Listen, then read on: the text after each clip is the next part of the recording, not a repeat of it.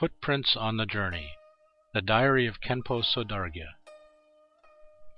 A Spider Having just started from my sleep, I recall Mipham Rinpoche's teaching in Praise of Light Offering to Manjusri that to offer light to Bodhisattva Manjusri's image is very meritorious.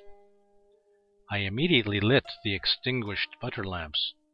As I was ready to read Journal of a Dream Trip to Mingshan, I saw suddenly a big bellied spider trying very hard to crawl up the wall. There are two kinds of spider that I know of. One commonly seen in summertime is the more crafty summer spider that builds its web around the corner and then waits patiently for its prey to get caught in the web. The other is the non carnivorous autumn spider that feeds on soil and feces and is duller compared to its summer cousin. My visitor was of the second type. I decided to poke a little fun at this tiny fellow.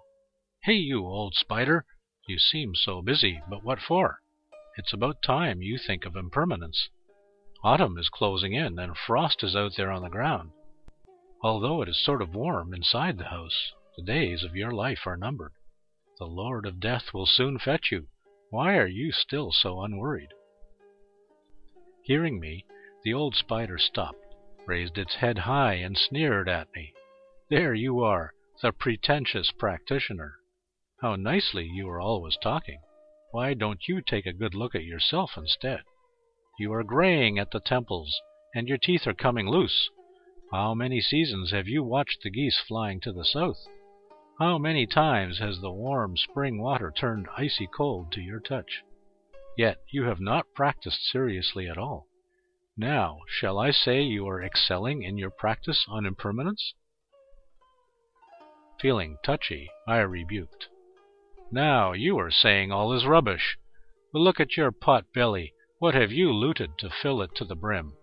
Buddy, you are fully equipped with greed, hatred, and ignorance. What are you being so pompous about? Fine, I do have a big belly, but in it are only dirt and feces, not like you guys hoarding people's offerings or money for the dead. You don't even bother to make proper dedications. Is it your appetite that is the bottomless pit? The spiky argument left me speechless and ashamed. I could only relieve my embarrassment with a chuckle. A tiny creature it might be, Yet it was by no means dim witted, and it was perhaps more clear minded than those self proclaimed wise guys. Utterly deflated, I tried to put an end to my predicament and said pretentiously, Since you are born a tiny creature, I don't know how to help you. Why not let me recite the Buddha's names for you? Just hearing them brings tremendous merit, so listen carefully. In the Nirvana Sutra it says, There are four direct causes to attain nirvana. 1. Keep company with virtuous friends. 2. Listen to the Dharma carefully. 3. Recall and contemplate on them. 4. Put them into practice. Hearing my words, the spider no longer acted naughty.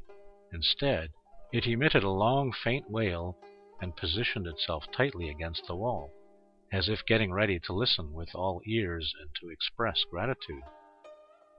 I then recited for it the names of Ushnisha Buddha, Sakyamuni Buddha, and other Buddhas and Bodhisattvas. Finally, the spider, seeming very pleased and having rested a while, continued crawling slowly up the wall. 22nd of July, year of Renwu, August 30th, 2002.